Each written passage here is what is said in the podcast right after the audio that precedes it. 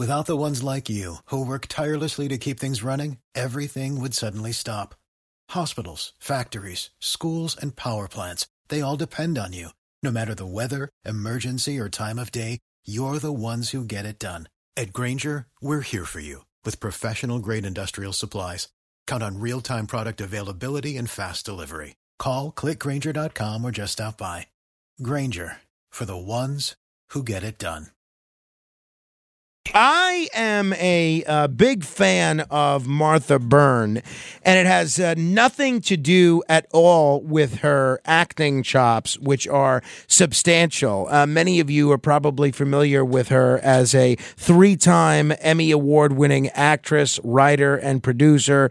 Uh, one of her most recognizable roles was on the CBS daytime soap opera As the World Turns. She was in uh, General Hospital, a lot of other things. I have never seen any of those uh, soap operas, but I have always been impressed with her work as a philanthropist, but much more so.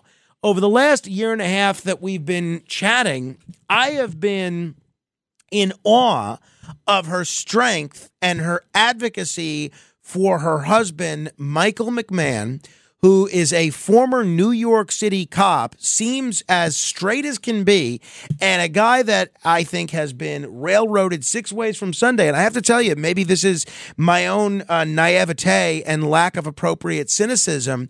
I thought for sure once Martha came on this show and probably other shows too and shared the story of what was happening to her husband, that the FBI and the Department of Justice would say, oh, well, okay, we, we can't allow that. We've got to save face and uh, rectify this right away. Apparently, that has not happened. Very pleased to be uh, welcoming back to the show, unfortunately, under circumstances that are not ideal, Martha Byrne. Hello there, Martha.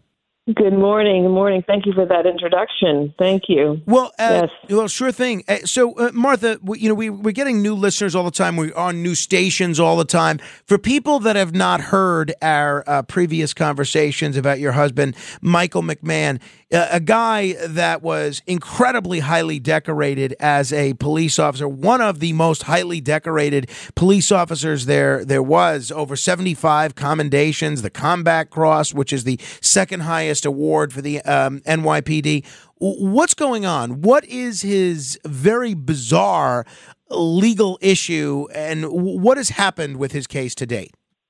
So, when he retired from the NYPD, he was involved in a police chase, which ended his career he became a private investigator and was extremely successful and really changed his career and life. I mean, he was severely injured on the job when he left NYPD. And he, things were going great. He got a routine phone call in the fall of 2016 from an American business. Uh, her client needed to find somebody who had stolen money from his company, his his construction company, which happened to be from China, but he the man that stole the money was here in the United States. So it was a very routine case. He found some assets of the man. He hired two former NYPD detectives who were retired. He spoke to two federal agents about the case in 2016 and 17, early 17. He worked for a few days doing surveillance. He notified the police every time he was doing surveillance. He did reports. He did everything by the book, nothing totally routine. And four years later, they came to my house and arrested him for failing to register as a foreign agent and interstate stalking. Now, here's the thing he is a private investigator. That's like arresting a plumber for changing a pipe. Right. They do surveillance, they do background checks. This is so routine. The subject of his surveillance never saw him. He testified at trial that the, the quote unquote victim couldn't identify him, and he was found guilty of he was found not guilty of count one, which was conspiring to violate FARA, which was the crux of the case because that was about the foreign government, the Chinese government. But he was found guilty on violating FARA and interstate stalking and conspiring to commit interstate stalking. Now, this is preposterous. So, of course, I mean, I'm outraged. I was disgusted the FBI lied on their criminal complaint. They everybody in this case lied except for my husband. Prosecutors lied. The so, called cooperating witnesses who never testified against my husband, by the way, and not one agent who worked on this case testified. Not one FBI agent who testified. I mean, I'm sorry, who worked on this case testified. So we couldn't cross-examine him. We couldn't talk about his career at trial. We couldn't talk about a civil lawsuit against the subject of his surveillance. We were banned from talking about that. We were banned about talking about the China Initiative, which was a huge, huge deal back in 2017, 18, 19. We're not allowed to talk about that. I mean, to sit there in a courtroom and hear them lie day after day, I, I'm horrified. You know, it's like we teach our children tell the truth and everything will be fine. And when our highest institution is supposed to be upholding truth and justice, blatantly lie to create a case against my husband and perpetuate that lie to the jury every day was horrifying. So, of course, we've we've you know put in motions to dismiss the case and or grant a new trial. And then the government responds with like, well, we kind of lied. You know, they they they use this language. They're very very they they get the, around these things by using certain languages like plain error. Well, it was a plain error, but ignore that because there's all this other evidence. But that's evidence that they created. Just, so, just to be clear, um, Martha, the government, in their response to uh, your husband's lawyer's motions, they admitted their error, which it, basically their version of an error was not telling the truth. Yeah, so they say things like, like for instance, they knew for since 2016, 17, maybe, or maybe I don't know, that my husband never witnessed a very vital meeting, apparently between a subject and his father who had flown in from China.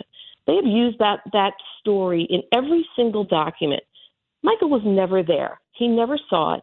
They knew it. They had documentation. They had cell phone records. They had his reports. They they saw everything, you know, down to our probably our you know doctor's appointments. They've looked at everything in our lives, and yet they perpetuated that lie. So in the response, they say, well, he wasn't there technically, but the witness, quote unquote, witness says she was followed by a non American person. So one could assume and we can infer that that was him. But they know it wasn't him. They have documentation, they have cell phone pings.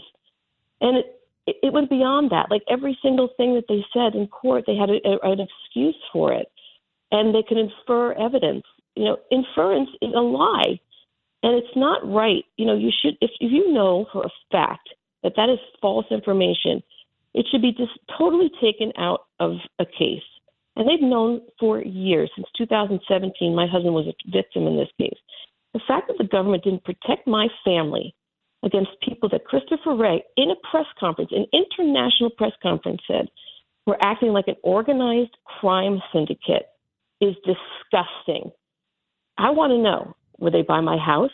They had my address if these people were so dangerous, why are they talking to these Chinese agents and not my husband? Do you realize in their four year investigation, they never spoke to my husband? They never spoke to the two other NYPD detectives who were retired. They never spoke to the two federal agents who were involved in this case, ever. But they spoke to Chinese agents who, most of them fled the country, by the way, on our watch, or they lied to the FBI. At trial, they had a, a witness, one of their cooperating witnesses, who admitted on the stand that he lied to the FBI at least five times. These are the people that the FBI are speaking to, but not law enforcement in this country. Now, they never went to the local police either because I went to the local police mm. after my husband was arrested and said, "Did they ever come here? Do you have any documentation?" No. This is un. This is so wrong. They put the American people at risk, the national security at risk. And by the way, if they went to my husband in April of 2017 if they spoke to him, brought the other highly decorated U.S. law enforcement involved in this case, brought them into this case, crimes would have been prevented. Now, here's the deal. In the Southern District of New York, my husband's case is out of the Eastern District. In the Southern District of New York, at the exact same time, 2016 to 21, there was a fox hunt case. That's what this case is. Going on exactly at the same time. Not one of the private investigators connected to that case was arrested. They had lists of 12 people to look for. They did. They went on people's property. They were taking pictures. None of those PIs were arrested. Only my husband. He's the only one. And I, you know, you know, it's really disturbing. It's like you look at my husband's career. Why in the world why would why in the world would he do this? At the end of the day, they put his finances up at this in this case. He made nineteen thousand dollars, right? They put a put a big chart up. Our attorneys got up and said, "Could you please open up that that slide?" And it showed that how much money he put out in this case. You know, he walked away with a few thousand dollars on this case. Wow, a few thousand, a few thousand dollars. Is he really going to risk his the safety of his family? By the way, they want they want you to believe that he sat down with these people from China. They they recruited him, right? They recruited him at a Panera Bread meeting, and then he called two of his former coworkers from the NYPD to work for him. Spoke to two federal agents, notified the local police five times of the surveillance, did invoices, and made a few thousand dollars. This is what the government wants wants you to believe that he would do something like so, this. So, Martha, let me let me ask you, in your view, obviously, there's no way for you to know necessarily, but why do you think they're going after your husband with such vigor? I mean, w- what what do they have to gain by prosecuting him? Who is being helped or hurt by this prosecution? Well, I've thought about this for three years now, and he's the only American involved in this case. And I think they wanted to send a message to China that this is we will go after Americans too, because the first of all, the Chinese agents, many of them fled. The, the masterminds behind these Fox op- operations are in China, and they know that they they they, they were in China. They left. They were they came here in our country, and they they were came under their own names. They were Chinese police officers. They were taking classes in in, in Houston and Connecticut. The government, the federal government knew they were here. They knew that they were doing these things, but they weren't warning private investigators. They weren't giving them some the local law enforcement a heads up what's going on. So I feel like they, they, they this is a failed another failed FBI operation, and they had to show face, and they had to do, bring this case down. And this is October of 2020, and it was China, and it, it was a message, and that's it. And I've seen, I've been following, I'm doing a lot of research, and I find video clips of high-ranking members of the federal government talking about, well, you know, we have to send a message to China, we have to send a message to China.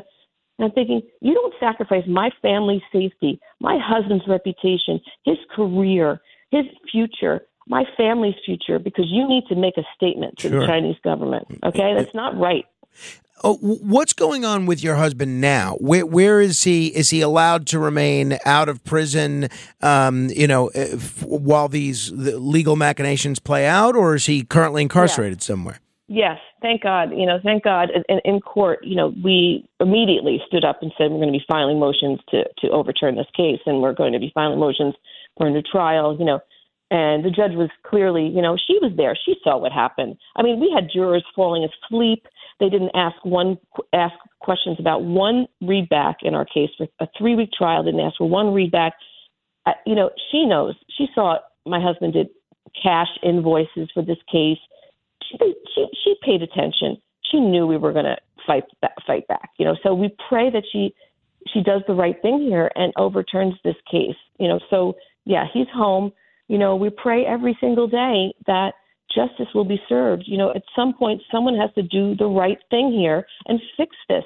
So much damage has been done to our family over this and to the country. I'm sorry. If if they had brought him in and worked with him. He worked on federal cases as an investigator. He worked on thousands of cases in his career. He was so good at his job.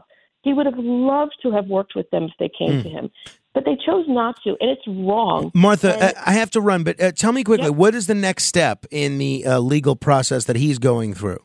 So right now we're waiting for the judge to. You know, we we replied again. We're waiting for the judge to decide, make a decision whether or not to grant us a new trial and it should be it could be any day it could be next year you know we were just waiting for that and you know it's it's it's it's painful to wait but i feel like we we have a solid argument i mean mm-hmm.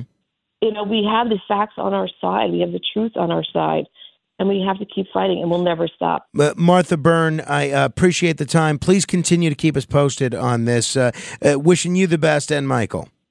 Thank you. And you guys, if you want to help us, you can go to the pipe hitterfoundation.org, Pipe Hitter Foundation with an H.org, and it's people who we support. Michael McMahon, they've been incredibly supportive for us. And, you know, in, in the darkness, there was light when they called and said they were going to help us. And um, we couldn't get it through without without the support of our W- friends. wishing you the best of luck. like You, got to keep us Thank you. posted. Pipe Hitter Foundation, uh, Martha Byrne. Horrible story. Hor- absolutely horrible. I mean, what a nightmare.